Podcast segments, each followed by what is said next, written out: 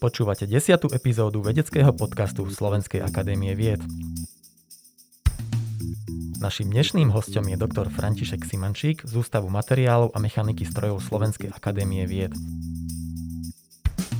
Doktor Simančík je odborník na neželezné kovy a ich kompozity, pričom jeho výskum má výrazný presah do praxe a našich každodenných životov.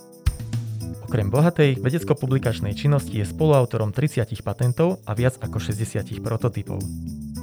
Je laureátom ocenení ako Kryštálové krídlo, Technológ roka Slovenska či osobnosť vedy a techniky na Slovensku. V súčasnosti pôsobí ako člen predsedníctva Slovenskej akadémie vied a vedúci aplikačného centra Ústavu materiálov a mechaniky strojov Slovenskej akadémie vied. Vo voľnom čase, ktorého mu však veľa nezostáva, sa venuje najmä práci na záhrade a hudbe. Veľmi rád lyžuje a na ski Alpy chodil dávno predtým, než to bolo cool. Pán doktor, vítajte u nás v štúdiu. Dobrý deň, pozdravujem všetkých. Ako sa dnes máte? O, tak e, primerane pandemickej situácii. Pán doktor, vy ste materiálový vedec a pre mnohých poslucháčov je možno pomerne komplikované predstaviť si, čo to obnáša byť materiálovým vedcom, pretože vedu si tradične spájajú s vednými odbormi ako fyzika, chémia či biológia. Viete nám prosím vás v stručnosti predstaviť prácu materiálového vedca? To je veľmi dobrá nahrávka, hej? E, pretože najprv by sme si mali povedať, teda, čo materiálový vedec robí, alebo čo si ľudia pod materiálovým vedcom pred predstavujú. Mal by to byť človek, ktorý teda buď študuje tie materiály, študuje princípy, povedzme stavby materiálov, študuje potom vlastnosti, ktoré vyplývajú z tej stavby tých materiálov, z tej štruktúry, ale sú aj materiálové veci, ktorí robia syntézu materiálov, to znamená vyrábajú nejaké nové materiály, povedal by som umelé materiály z prírodných surovín samozrejme, lebo iné neexistujú. A ešte teda potom tie materiály premeniajú do nejakého tvaru, ktorý dáva potom súčiastkové vlastnosti a tie súčiastkové vlastnosti sa potom aplikačne používajú a sú ďalšie materiálové veci, ktorí zase sledujú to použitie a spätne to vracajú naspäť tým, ktorí teda študujú tú štruktúru, popisujú vlastnosti.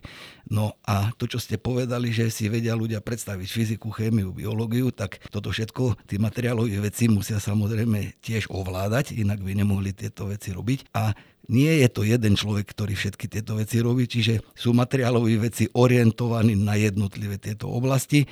Neexistujú dneska polyhistori, ktorí to vedia úplne všetko robiť na tej úrovni, ktorá teda zodpoveda svetovému poznaniu. Preto teda podľa toho, ktorá oblasť prevláda, môžeme tam vidieť fyzikov, môžeme tam vidieť chemikov, môžeme tam vidieť ale aj inžinierov, technológov a tých mnohokrát zase tí vedci, ktorí sú takí, by som povedal, orientovaní na tvorbu čistého poznania, považujú skôr za nie vedcov, ale aplikačných nejakých inžinierských pracovníkov. A aj pojmy vo svete existujú ako veda a technika, alebo teda research and engineering, alebo science and engineering. No a v tomto ja sa skôr cítim na tej inžinierskej strane. Ja som absolvoval strojnícku fakultu STU SVŠT tedy to bolo, no a teda viac inžinier ako fyzik a preto teda v tej oblasti materiálových vecov som skôr na tej strane tých inžinierov strojárov. Vy sa o svojom výskume venujete predovšetkým výskumu neželezných kovov a ich ľahkým kompozitom, pričom vaše meno je vo verejnosti pomerne známe a spája sa predovšetkým s pojmom penových hliník. Bežný hliník je takmer každému pomerne známy materiál a stretávame sa s ním každý deň, avšak málo kto si predstavuje niečo konkrétne pod tým penovým hliníkom. Viete nám povedať, čím je tento materiál špecifický? Zase veľmi dobrá otázka. Penový hliník je hliník, ktorý je ale v takom, by som povedal, tvare nezvyklom doteraz, pretože je to rozmiestnené v priestore hliník a vnútri tejto hliníkovej peny sú pory, ktoré sú vyplnené vzduchom. V podstate je to akoby nejaký hliníkový profil. Vieme si predstaviť hliníkovú rúrku, tu nikto nenazve ako materiál, je to súčiastka, je to rúrka, ale hliníková pena, ktorá má v podstate atributy podobné ako tá rúrka, tiež je vyrobená z hliníka tá pena, to už niekto chce nazvať materiálom. Podobne ako povedzme polystyren alebo polyuretán, to sú plasty, ktoré teda mnoho ľudí si predstavuje väčšinou vo forme peny. Je, je polystyren je penový, aj polyuretán je penový. V skutočnosti materiál je polyuretán a polystyren, ktoré nie sú penové, ale napenené si ľudia myslia, že to je tiež materiál. A pre nás tá hliníková pena, teda je súčiastka, ktorá je vyrobená z hliníka, kde ten hliník je rozmiestnený takto chaoticky do objemu a to, čo my tam robíme a to, čo tam je teda dôležité, my ešte tú penu vytvarujeme do tvaru takého geometrického, aby to malo dobré, výhodné vlastnosti pre praktické použitie. Čiže penový hliník nie je materiál, je to súčiastka vyrobená z hliníka, materiálom je tam hliník a tá pena ktorá teda sa vyznačuje tým, že je v nej plno pórov vzduchových, vytvára potom takú štruktúru, ktorá potom pre danú štúčiastku v danej geometrii už konkrétnej, ktorú potrebujeme, dáva vynimočné vlastnosti, najmä veľmi nízku hmotnosť. Technológia výroby penového hliníka sa objavila už pomerne dávno, a to v 60. rokoch minulého storočia. Čím je konkrétne váš výskum výnimočný? No my dosť často sme obviňovaní z toho, že však nič ste nevymysleli, lebo ako pena tu už bola, je to pravda. Prvé patenty na hliníkovú penu sú dokonca e, z obdobia druhej svetovej vojny a dokonca sme našli také historické pramene už niekedy v roku 1907-1908 existovala nejaká hliníková pena. A tak ako som povedal, hliníková pena je v podstate hliník rozmiestnený chaoticky do priestoru, má v sebe tie bublinky e, vyplnené vzduchom, ale to sa nedá veľmi prakticky použiť. Prakticky sa to dá použiť až vtedy, keď my túto penu vytvarujeme do súčiastky, keď tú súčiastku vyrobíme tak, aby mala také vlastnosti, ktoré sú výhodnejšie ako povedzme, keby bola vyrobená z iných materiálov. No a práve to je to, čo sme tam priniesli my. To znamená, priniesli sme poznanie, ako sa dá tá pena vytvarovať, priniesli sme poznanie, ako z nej vyrobiť e, nejakú tú súčiastku. A priniesli sme aj veľa poznania v tom, že aké to má vlastne vlastnosti takáto pena a čo je na nej výhodné oproti tomu, keby sme zobrali len povedzme kocku vyrezanú z nejakého veľkého bloku peny. No a v tomto máme teda veľa originálnych výsledkov a to teda je dokumentované práve tými patentami. Keby to nebolo originálne, tie patenty by sme samozrejme nemali udelené. No a to teda istým spôsobom aj dokazuje, že teda ten výskum je nový a originálny, ale netýka sa vymyslenia peny, týka sa vymyslenia toho, ako tú penu používať, ako ju spracovať, ako ju tvarovať a čo vlastne sa z ňou všetko ešte dá urobiť. Toho sa týka ten náš výskum. Mňa zaujalo, že proces výroby tohto penového hliníka je pomerne podobný pečeniu bábovky. A vy viete nejakým spôsobom aj kontrolovať vlastnosti, dajme tomu mechanické vlastnosti, tým, že upravíte ten proces pečenia alebo niečo také? No zase to veľmi dobrá otázka, lebo vlastnosti my, ktoré potrebujeme pre praktické použitie, sú vlastnosti, ktoré má súčiastka. Mnoho ľudí si zamieňa vlastnosti súčiastky s vlastnosťou materiálu. Jeden taký príklad by som povedal, že hmotnosť nie je hmotnosť materiálu, je to hmotnosť súčiastky ktorá teda závisí od toho, aká je tá súčiastka veľká, akú má geometriu a z akého materiálu je spravená. Tá istá korešpondenčná vlastnosť je hustota u materiálu, kde je to teda nezávislé od tvaru materiálu a od objemu toho materiálu. Takýchto vlastností je veľa a práve tie vlastnosti súčiastkové sú tie vlastnosti, ktoré nás zaujímajú, keď robíme penu. A tie vieme nastavovať dvoma spôsobmi. Jednak tým, že meníme množstvo tých pórov, v tej pene, to znamená, pridávame tam toho hliníka do toho daného objemu v tej súčiastke, ktorá je už konkrétne daná, tým, že teda napeníme ju viac, je tam viac porov, potom je súčiastka ľahšia, ale má aj iné mechanické vlastnosti, alebo tam pridáme toho hliníka viac, dáme menej porov a teda to je taký náš základný postup, ktorý používame, keď chceme tie vlastnosti súčiastky zmeniť. Ale vieme samozrejme zmeniť aj zliatinu hliníkovú, ktorú použijeme na výrobu tej peny, ktorá tomu zase vie modifikovať vlastnosti celkom celkovej tej súčiastke a keď chceme nejak zásadnejšie meniť, tak eh, vieme meniť aj tvar tej peny finálny a pridáme teda tej pene do tvaru eh, povedzme takú vlastnosť, že urobíme hrubšiu povrchovú vrstvu, urobíme taký sandwich akoby, kde teda tá kôrka na povrchu tej peny je hrubšia ako povedzme to vnútro, čím sa zase tomu pridajú nejaké nové vlastnosti. Takže tam existuje veľmi veľa možných modifikácií, ako meniť vlastnosti tej penovej súčiastky ale vychádzajú teda z toho, že mení sa geometria tej súčiastky a je vnútorná štruktúra. Nemení sa až tak veľmi nejakým spôsobom ten materiál hliníkový ako taký, používajú sa štandardné hliníkové zliatiny. Vami vyvinuté materiály si nachádzajú bohaté uplatnenie v praxi, ako ste aj spomínali, máte udelených veľké množstvo patentov. Okrem iného sa s nimi stretávame napríklad v autách luxusných značiek ako Ferrari či Audi alebo vo vlakoch značky Siemens. Ako prosím vás vyzerá taká cesta materiálu z výskumného laboratória až po tú karosériu auta? Tie materiály, oni sa s nimi až tak veľmi nestretávame, lebo ich tam nie je vidieť. Oni sú väčšinou teda zabudované vnútri v tých štruktúrach a tvoria tam nejaké vystúžujúce prvky alebo prvky, ktoré nás chránia pred nárazom. Ale aby som odpovedal na tú otázku, cesta do praktickej aplikácie, keď je to úplne nový materiál a v prípade toho Ferrari to vôbec bola prvá aplikácia hliníkovej peny v sériovej výrobe v automobilovom priemysle na svete. Takže to bola taká svetovo unikátna aplikácia, poviem hliníkovej peny. Tak tam sme sa dostali k tomu tak, že bolo treba veľmi rýchlo vyriešiť nejaký problém zlého dizajnu Prahu na Ferrari.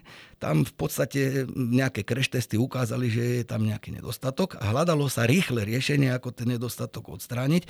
To riešenie by malo byť aj relatívne lacné, aby sa nemuselo prerábať kompletne celé auto, alebo teda celý dizajn auta.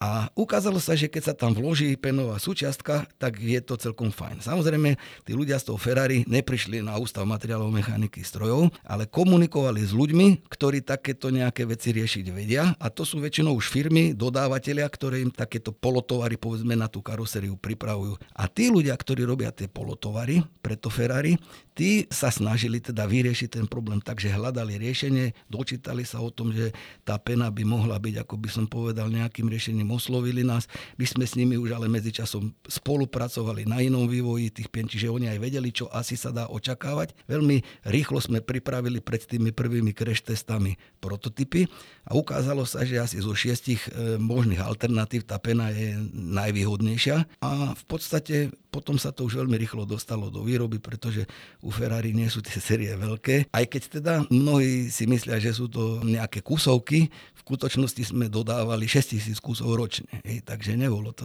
až taká úplne malá séria. A tá spolupráca trvá doteraz? Tá spolupráca trvala pre túto sériovú výrobu 8 rokov. Boli v podstate až dva modely, ktoré teda používali tieto hliníkové peny. Potom sa ten dizajn auta zmenil a už nebolo treba tam odstraňovať tú nevýhodu, ktorá tam bola, takže tá pena sa tam už nemusela dávať. Čiže vlastne tá pena tam nebola e, dopredu naplánovaná, ona tam bola ako riešenie problému, ktorý nastal. Väčšina tých aplikácií bola taká, že riešil sa problém, ktorý nebol od začiatku dobre naplánovaný a pena poskytovala rýchle, jedno jednoduché a relatívne lacné riešenie. My samozrejme snívame o aplikáciách, ktoré sú našité na penu, pretože vtedy sa využije veľa vlastností, ktoré tá pena ponúka. Ideálne je, skoro všetky dobré vlastnosti by sa mali využiť, ešte keď sa rieši nejaký problém, tak sa väčšinou využije len tá nejaká jedna vlastnosť, ktorá ten problém rieši. V súčasnosti sa však váš výskum uberá troška odlišným smerom a to smerom využitia penového hliníka a jeho kompozitov v energetike. Konkrétne sa zaoberáte vývojom radiačných panelov a technológiám pre uskladňovanie tepla. Čo vás motivovalo uberať sa týmto smerom? No dneska samozrejme sa veľmi veľa diskutuje o tom, či človek je vinovatý za to, čo sa tu na Zeme guli deje, či sa tu vôbec niečo deje. A v podstate, keď sa nad tým zamyslíme tak fyzikálne a povieme si, že platia základné zákony ako zákon zachovania energie, to znamená, že žiadna energia sa tu nevyrába, ale len sa používa tá, ktorá tu je k dispozícii a my ju teda konvertujeme z jednej formy na druhú. Konvertujeme ju preto, lebo časť je pre nás užitočnejšia a druhá nie. Tak v podstate môžeme vyhodnotiť, že či teda, keby sme to nerobili, či by bola situácia iná a keď to robíme, či tá situácia môže zapričiňovať povedzme nejakú klimatickú zmenu, o ktorej sa veľmi diskutuje. Ukazuje sa, že človek ako jediný živočích používa množstvo energie, ktorá teda je získaná inak ako len z potravy. Všetky ostatné živočichy berú energiu z potravy a teda získajú tým, že teda strávia nejaké uhlovodiky, ktoré sa do nich dostanú. Odoberú si energiu, ktorá sa tam dostala do tých uhlovodíkov, keď vznikali zo slnka a takto je ten kolobeh v prírode zariadený. Človek ale používa aj energiu, ktorú teda nezískava z potravy, ale našiel fosílne paliva a odtiaľ si tú energiu získava. Pritom tú užitočnú energiu konvertuje veľmi nešikovne, pretože dve tretiny tej energie de facto marí vyhadzuje vo forme tepla, ktoré nevie využiť a vypúšťa ho. De facto kúrime takto na Zemi a keby sme to nerobili, tak tá Zemegula nie je vykurovaná človekom. Otázka je, či to množstvo, ktoré človek toho tepla vypúšťa, môže spôsobovať nejaké zmeny alebo nie, ale ako rozumný človek, keď si pozrie na tie čísla, ktoré teda z toho vznikajú, musí usúdiť, že to nie je zanedbateľné množstvo, že obrovské a že teda to teplo, ktoré my generujeme, by som povedal, na to, aby sme ho len vypustili a nejako inak nepoužili, je enormné. A to je odpovede na tú vašu otázku. My sa dneska snažíme to teplo ktoré teda tu okolo seba generujeme a ktoré tu okolo nás je, nejakým spôsobom zachytávať a používať ho. Minimálne, keď vypustíme teplo, ktoré teda e, nejako nevieme použiť, keď ho vieme zachytiť, nemusíme vyrobiť teplo, keď ho potrebujeme. To znamená, tepla je tu dosť. Na Slovensku v podstate vypúšťame alebo maríme asi trikrát toľko tepla, ako v skutočnosti potrebujeme na všetko vykurovanie. A je to zhruba možno aj 5 krát väčšie množstvo tepla, ako teplo, ktoré vyrábame ako teplo práve na to, aby sme ho používali ako teplo. Keby sme teda 20% z toho vypúšťaného mareného tepla dokázali zachytiť a použiť ho, tak nemusíme vyrábať teplo z fosílnych zdrojov ani z nejakých iných a na Slovensku špeciálne teda sa dosť tepla vyrába z nekvalitných palív, dokonca z odpadkov, zamoruje sa tým ovzdušie. Pokiaľ by sa nám toto podarilo aspoň trochu zredukovať, bol by to veľmi významný krok. Tie hliníkové panely, tým, že môžeme z nich spraviť radiátor, ktorý je povedzme na celú plochu miestnosti, dávame ich na strop, vieme pomocou nich nie len ohrievať, ale vieme aj chladiť, ale keďže ten radiátor má niekoľko desiatok metrov štvorcov, štvorcových. Stačí, keď nie je veľmi horúci na to, aby tam udržal teplotu a nemusí byť ani veľmi studený na to, aby tam udržal chlad. To znamená, vieme využívať na kúrenie a chladenie veľmi nízkopotenciálne teplo, to znamená kúrime povedzme 30 stupňami, chladíme 20 stupňami a to je teplota, ktorá sa v prírode nachádza a vieme ju aj veľmi rýchlo získavať už len zo striedania dňa a noci. To znamená, nemusíme toto teplo vyrábať, nemusíme tento chlad vyrábať. Hliník ako materiál nám tam poskytuje tú vlastnosť, že veľmi dobre to teplo vie rozviesť, pretože má vynikajúcu tepelnú vodivosť a hliníková pena nám zase hovorí to, že vieme ten radiátor urobiť lahúčky, toho hliníka nám tam stačí málo na to, aby sme to rozviedli a preto nepotrebujeme veľa tepla, aby sme samotný radiátor ohrievali a aby sme ho ochladzovali. Takže to je taká druhá výhoda týchto našich, ako by som povedal, radiátorov. A ešte posledná, aby som to dokončil, je, vieme v tých radiátoroch, v tých poroch, dať látku do nich, takú, ktorá dokáže to teplo premeniť na latentné teplo a vieme ho tam teda uskladniť. Čiže vieme naakumulovať teplo cez deň a potom ho uvoľniť v noci, keď je potrebné. A nemusíme teda cez deň ho vyhadzovať s použitím nejakej dodatočnej energie a zase v noci nemusíme žiadne teplo vyrobiť. A to je celkom určite prospešné, aj keby teda to nevyriešilo kompletne celý globálny problém. Je to určite prospešné a preto sa tomu venujeme. Taký bežný e, spôsob plošného kúrenia, aký poznáme, sú štandardné podlahové kúrenie. Aký je konkrétny rozdiel vo fungovaní vami pripravených materiálov a tohto podlahového kúrenia? Podlahové kúrenie je takisto založené na tom, že tým, že je veľkoplošné, dokáže pracovať s nízkopotenciálovým teplom. Dokonca do podlahy ani nemôžete dať viac ako 40 stupňov, lebo by to teda zapričiňovalo rôzne technické problémy a bolo by to aj diskomfortné. Ale ohrieva sa to principiálne tak, že tá podlaha, keď je teplá, tak ten teplý vzduch, ktorý teda pri sa ohreje, tak ako stúpa a čiastočne tá podlaha sála. Lenže podlahu vieme zakryť stolom, vieme tam dať postel, vieme tam dať koberec, vieme tam dať na to nejaké iné látky, ktoré teda tú efektivitu toho prenosu transferu tepla nám vedia veľmi ovplyvniť. V našom prípade používame transfer tepla sálaním a teda používame ten spôsob, ako funguje aj slnko. Teplo zo slnka k nám prichádza sálaním, prichádza tak, že teda my sme vystavovaní, my sme studenší ako je slnko a teda to teplo ide z teplého telesa nastudené na nás a v tom smere, ktoré na nás sála, tam cítime sa komfortne, tam to slnko nás ohrieva.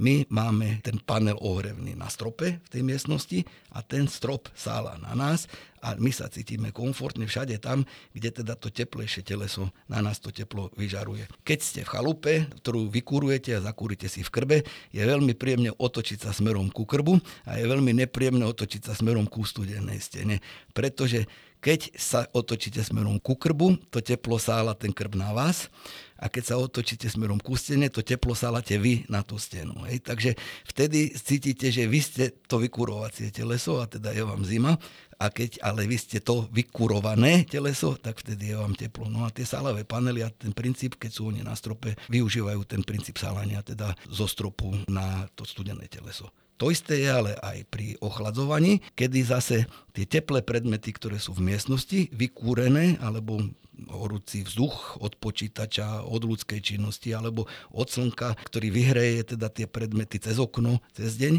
tak tie predmety potom sálajú to teplo na ten studený strop a ten studený strop to teplo kvázi pohlcuje, odvádza ho preč alebo ho akumuluje do toho latentného tepla. To je princíp týchto panelov. Tieto panely už sú aj dostupné komerčne? Komerčne nie sú dostupné, pretože my sme ale už urobili niekoľko prototypových riešení, ktoré teda sú v praxi, to znamená nie len laboratórne. Prvé riešenie je nainštalované už od roku 2010, to znamená už je 10 rokov v praxi, ide o nejakých 260 metrov štvorcových v Žiari nad Ronom u nášho partnera v hlinikárni, kde teda tamto používajú naozaj 10 rokov s veľmi veľkým úspechom, prakticky nemajú žiadne nároky na energie pri vykurovaní ani pri chladení využívajú proste teplo, ktoré produkujú a využívajú proste aj chlad ich chladiacej vody, ktorú takisto používajú vo výrobe. A niekoľko aplikácií ešte máme aj v iných budovách.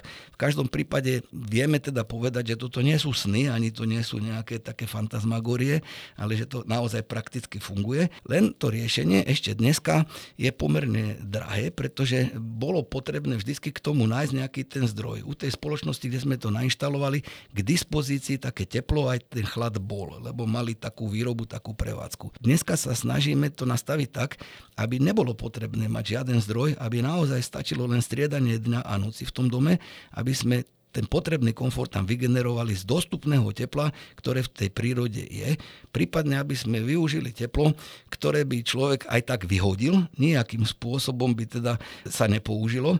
A my považujeme za ďaleko výhodnejšie, keď sa to nevyhodí hore komínom rovno, ale sa to vyhodí cez nejakú budovu alebo cez niečo, kde sa teda to teplo predtým, kým nakoniec skončí tam, kde by aj tak skončilo, ešte použije. Vy sa venujete aj uskladňovaniu tepla a energie je možné takto uskladnené teplo alebo energiu nejakým spôsobom následne transportovať a použiť ho inde, kde ho viacej treba? O to práve ide, že našim cieľom je proste teplo naakumulovať. Štandardne sa teplo akumuluje tak, že zoberieme si napríklad zásobník s vodou a ohrejeme ho.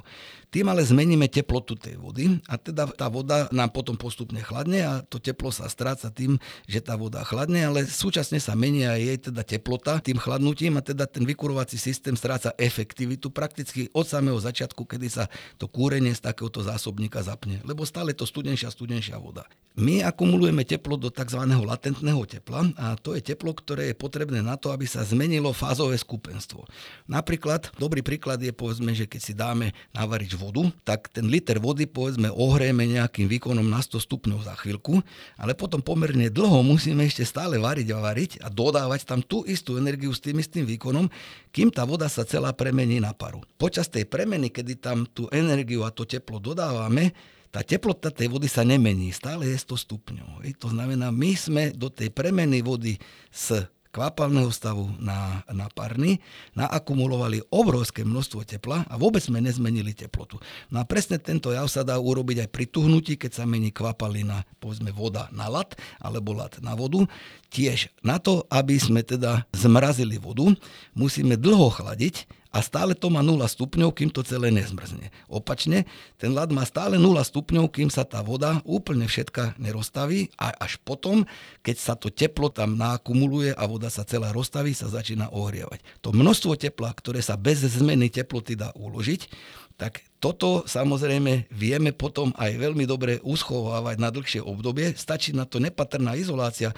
Vy si predstaviť, že keď nájdeme látku, a takých látok je veľa, aj ich máme, a ich používame, ktoré sa tavia povedzme pri 25 stupňoch, tak keď máme 26 stupňov, tú látku rozstavíme, potom ju zaizolujeme veľmi jednoduchou izoláciou a ona nám tak rýchlo tú teplotu nestratí, pretože stačí, keď vonku okolo bude, ja neviem, o 1 stupeň menej, o 2 stupne menej, ale aj o 10 stupňov menej, ten rozdiel je nepatrný na to, aby tie straty boli veľké a vieme to potom naozaj v takomto stave v kontajneri previesť na miesto, kde teda to teplo nemáme a tam ho vieme vypustiť tým, že to púšťame do prostredia, ktoré má menšiu teplotu ako je tých 26 stupňov.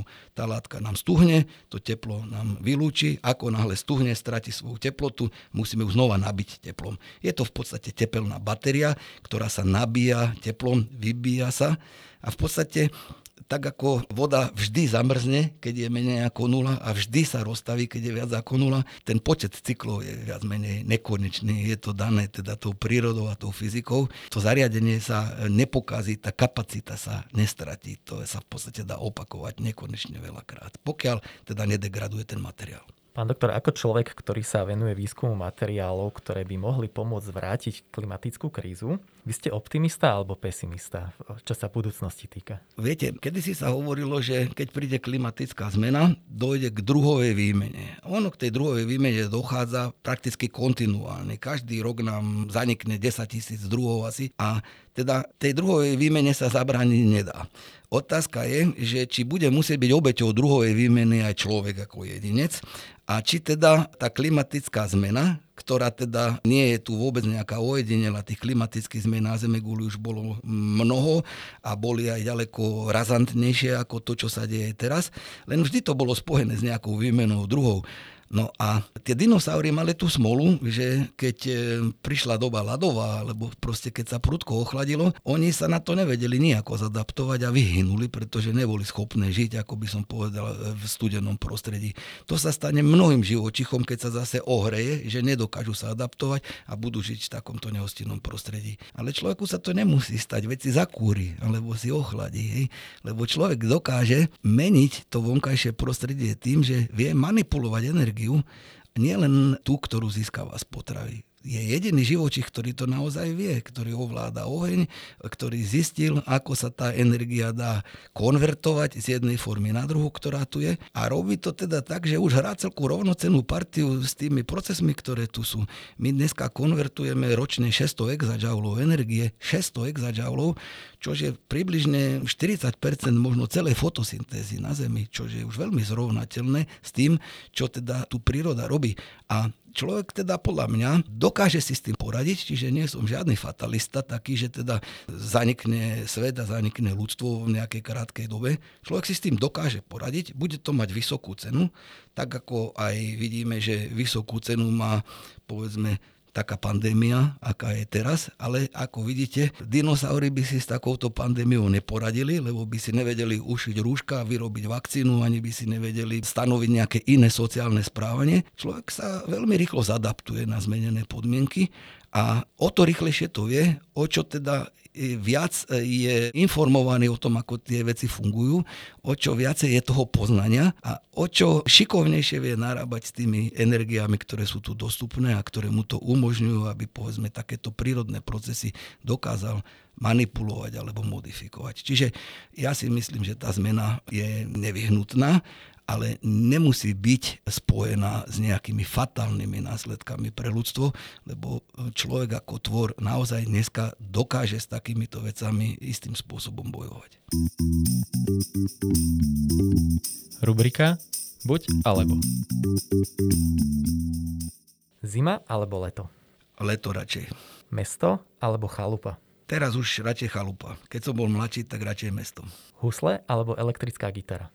No, na husle neviem hrať, na elektrickú gitaru som hrával, ale ako dneska by som sa rád naučil hrať na husle a na gitaru už by som nemusel. Ne? Knižnica alebo laboratórium? Tak, skôr to laboratórium.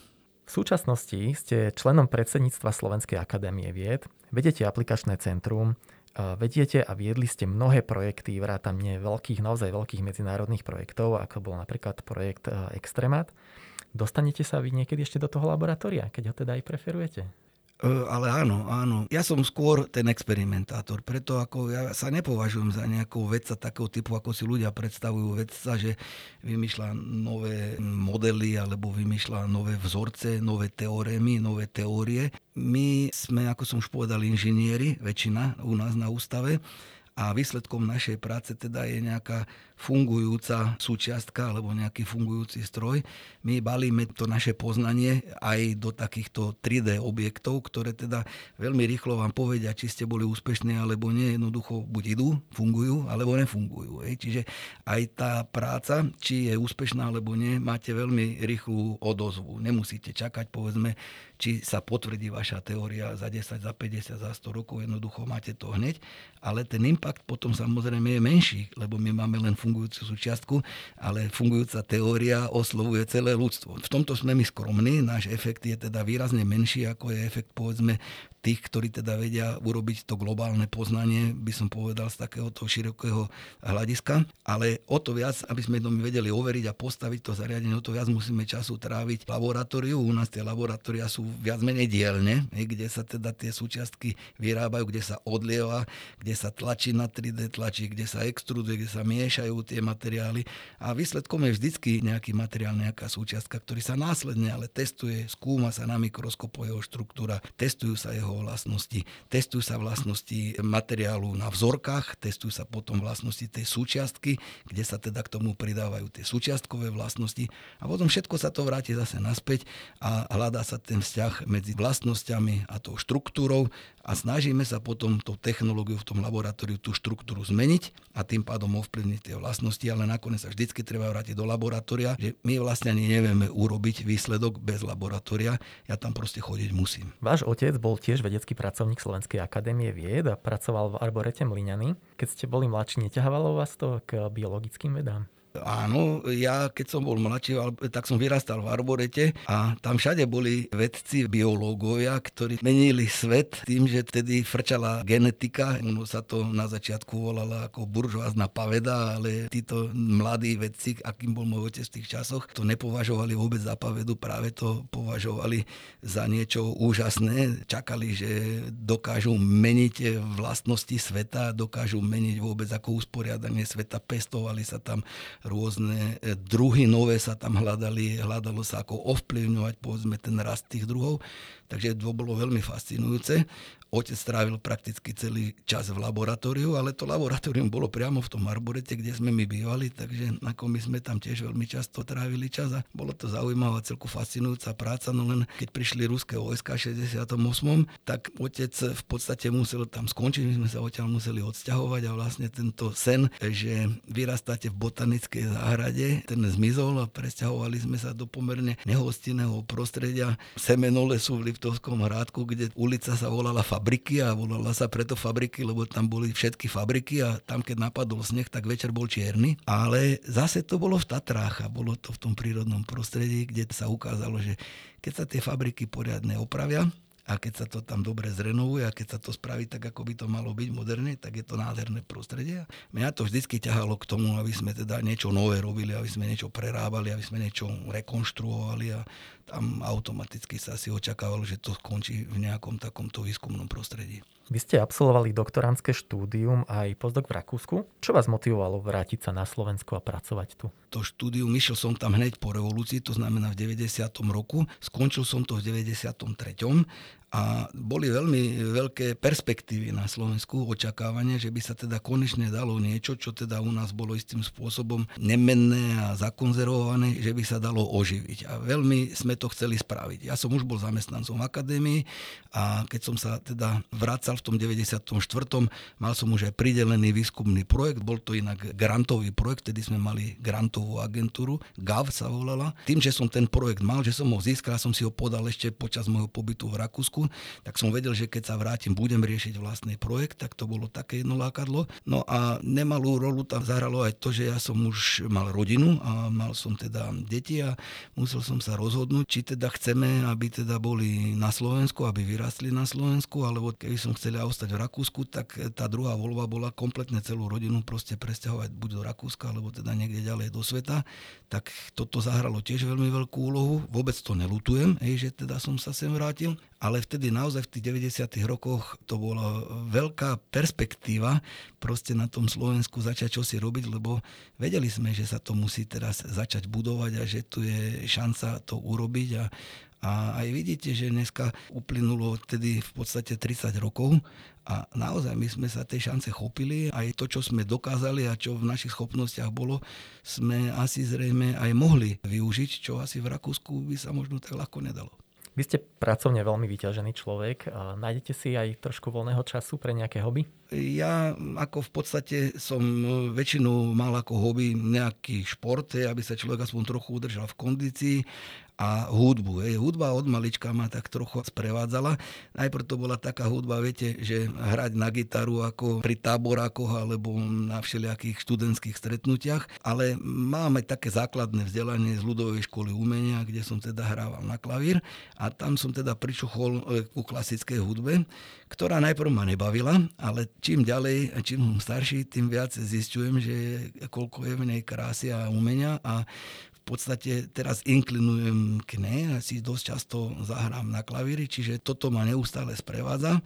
Súčasne tým, že som relatívne extrovertný človek, hej, tak ako dosť často sa snažím bývať v rôznych kolektívoch a keď už v tých kolektívoch sme a je tam dobrá nálada, no tak e, zahráme aj na tú harmoniku alebo na nejakú gitaru, čiže tá hudba aj tam ma sprevádza a v podstate mnohí, čo ma poznajú, už aj s tým rátajú, že keď prídem, tak donesem harmoniku a bude nejaký spev. Takto som trávil čas, kým som si nekúpil chalupu Chalupu som si inak tiež kúpil z pracovných dôvodov, lebo sme stávali detašované pracovisko v nad Ronom a aby som tam nemusel dochádzať, tak som myslel, že niekde v okolí si kúpim malú chalupu, aby som tam mohol prespávať. To sa stalo teda pred desiatimi rokmi, no a úplne som tomu prepadol a teraz v podstate ako trávim skoro všetok voľný čas tam. Takže dneska vo voľnom čase je to hlavne tá chalupa a ak teda vyjde aspoň nejaký malý čas na relax, tak si otrhnem ten čas a pokúsim sa zahrať si niečo na klavíri alebo teda niečo si prečítať. Viem o vás, že od mladá rád lyžujete. Nájdete si aj dneska čas na lyže?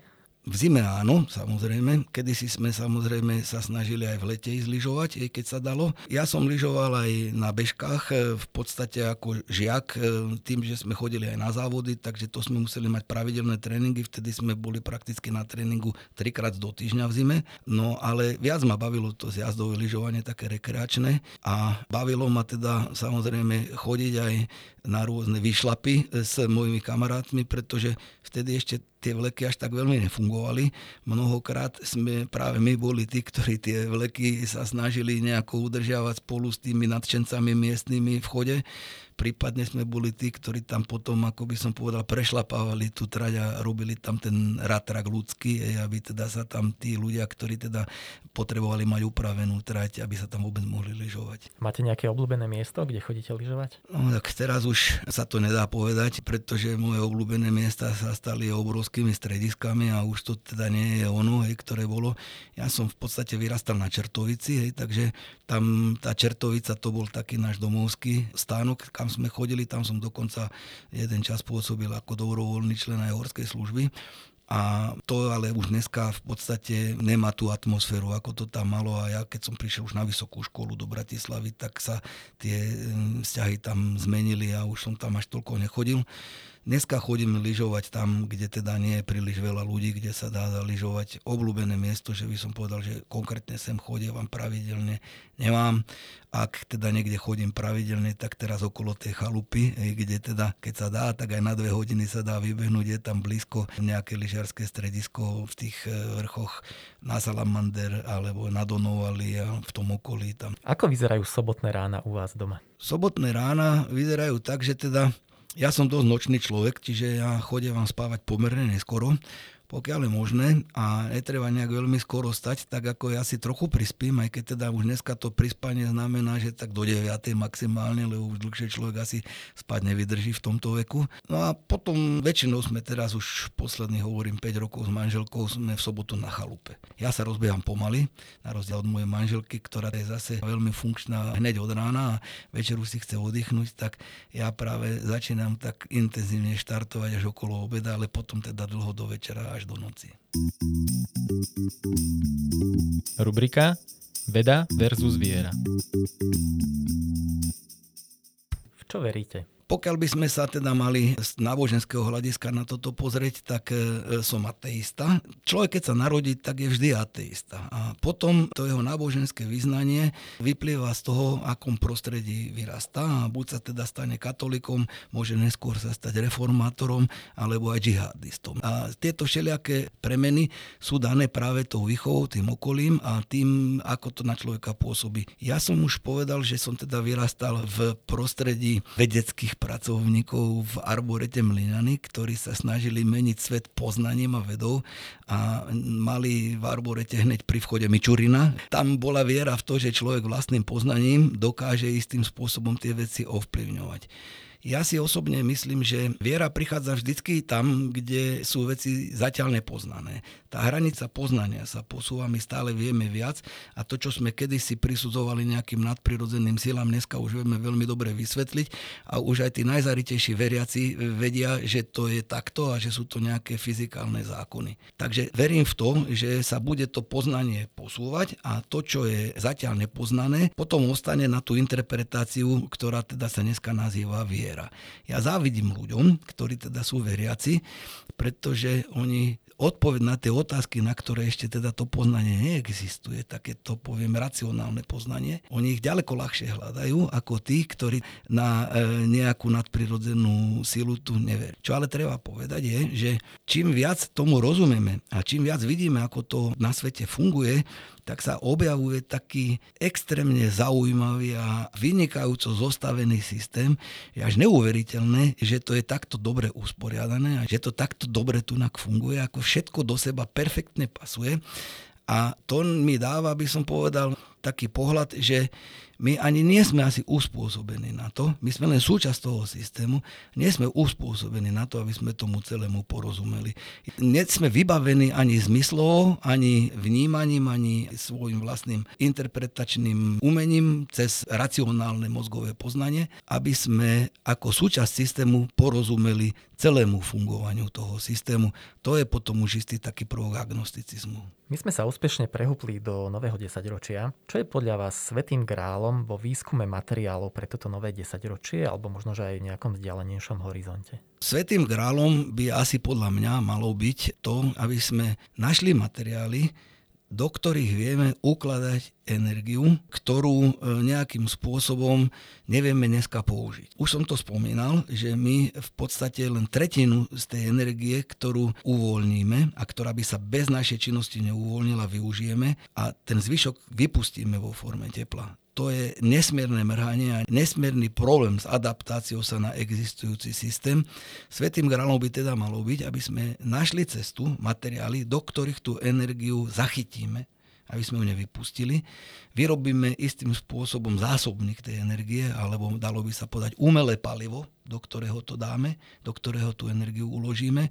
A tým pádom vlastne znížime náš impact o dve tretiny, ktorý teda tu na, na Zeme guli robíme. A všetko, čo umožní znižiť potrebu takto konvertovanej primárnej energie, ktorá teda je len pre potreby človeka, ale súčasne ako narúša tie bežné zabehané procesy, ktoré sú tu na Zeme guli, na to musíme nájsť materiály, ktoré teda to umožňa minimálnou energetickou náročnosťou a keď už ich teda nevieme vyrobiť, by som povedal, s minimálnou energetickou náročnosťou a plitvame pri tom energiou, tak aspoň tú energiu niekde zachytávajme a vracajme ju do formy, v akej bola. To znamená, nevypúšťajme vo forme tepla, ale zaviažme ju znova do nejakej látky, ktoré bude znova čakať na nejaké ďalšie poznanie, tak ako čakala energia vo fosílnom palive, kým ju človek ako nevykopal a nezačal by som povedal úplne trestuhodne konvertovať na teplo a na nejakú malú časť využiteľnej energie, ktorú teda využíva len pre svoje vlastné egoistické potreby. Myslíte, že slovenská veda bude pri tom? Ja si myslím, že bude. Slovensko je súčasťou Európy a teda dneska už sme aj formálne v Európe včlenení, bez toho, že by niekto nás z nej e, vyčlenoval ako nejakú samostatnú jednotku. Vedecké programy boli ešte skôr spojené európske aj so Slovenskom. Ešte sme ani neboli členovia Európskej únie a už sme sa mohli uchádzať o európske spoločné vedecké programy, čiže myslím si, že Slovensko určite pri tom bude a určite prispeje a musíme sa na to aj tak pozerať, že pokiaľ prispievame nejakému vedeckému poznaniu, tak e, je jedno aj, že či teda nakoniec tú aplikáciu spraví Čína Amerika. Dôležité že sa to vráti sem.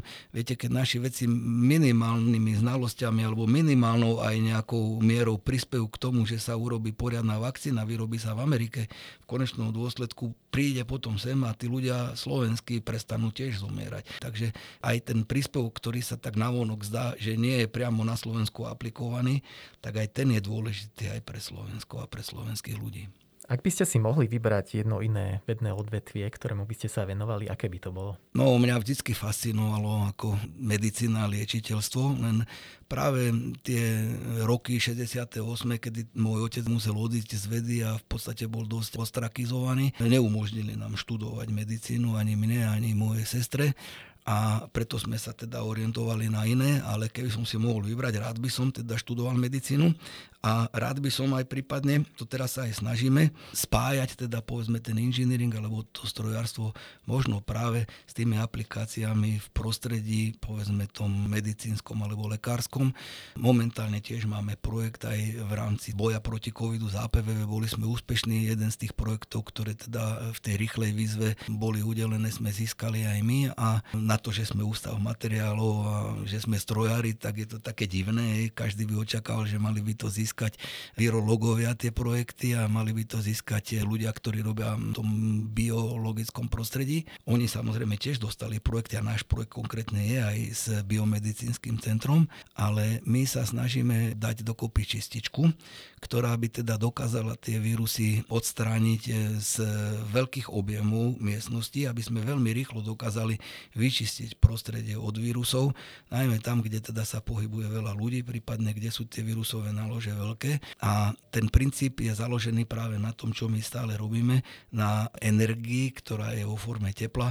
Chceme vírusy spáliť, teda náš princíp funguje na tom, že vzduch veľmi rýchlo a v obrovských objemoch ohrejeme na vysokú teplotu, na takú, pri ktorej tie vírusy už neprežijú potom ho spätne ochladíme na tú pôvodnú teplotu a vrátime ho do tej istej miestnosti a teda toto teraz tu spoločne vyvíjame. Potrebujeme vedieť, že aká je tá teplota, koľko minimálne tam ten vírus musí byť a už my sa potom postaráme o to, aby sme tie množstva vzduchu rádovo, tie stovky kubikov za hodinu dokázali cez tú čističku prehnať. No a čo tam je na tom zaujímavé, lebo asi zrejme to zase nie je nič vynimočné, takáto idea, je, aby sme to urobili pri minimálnych energetických nárokoch, čiže tam zahráme v tom, aby sme tú energiu, ktorú použijeme na ohrev toho vzduchu, hneď chytili, keď ho budeme ochladzovať, aby teda tam prakticky boli len minimálne nároky na tú energiu, pri ktorom toto takáto čistička bude fungovať. Čiže Áno, odpoveď na vašu otázku je, medicína ma vždy lákala, veľmi rád by som robil, keď už nie priamo, už sa mi to nepodarí,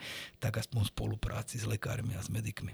Na záver, máte nejaký tip na výbornú knihu alebo film pre našich poslucháčov? Ja som teraz videl znovu už asi tretíkrát film Liečiteľ, ktorý nám ukazuje, že aký bol ten arabský svet na prelome tisícročia, keď tam pôsobil ten Avicena alebo ten Ibn Sina ej, v tom Isfaháne aký bol vyspelý a že vlastne koliska tej modernej medicíny v podstate bola v tej Perzii.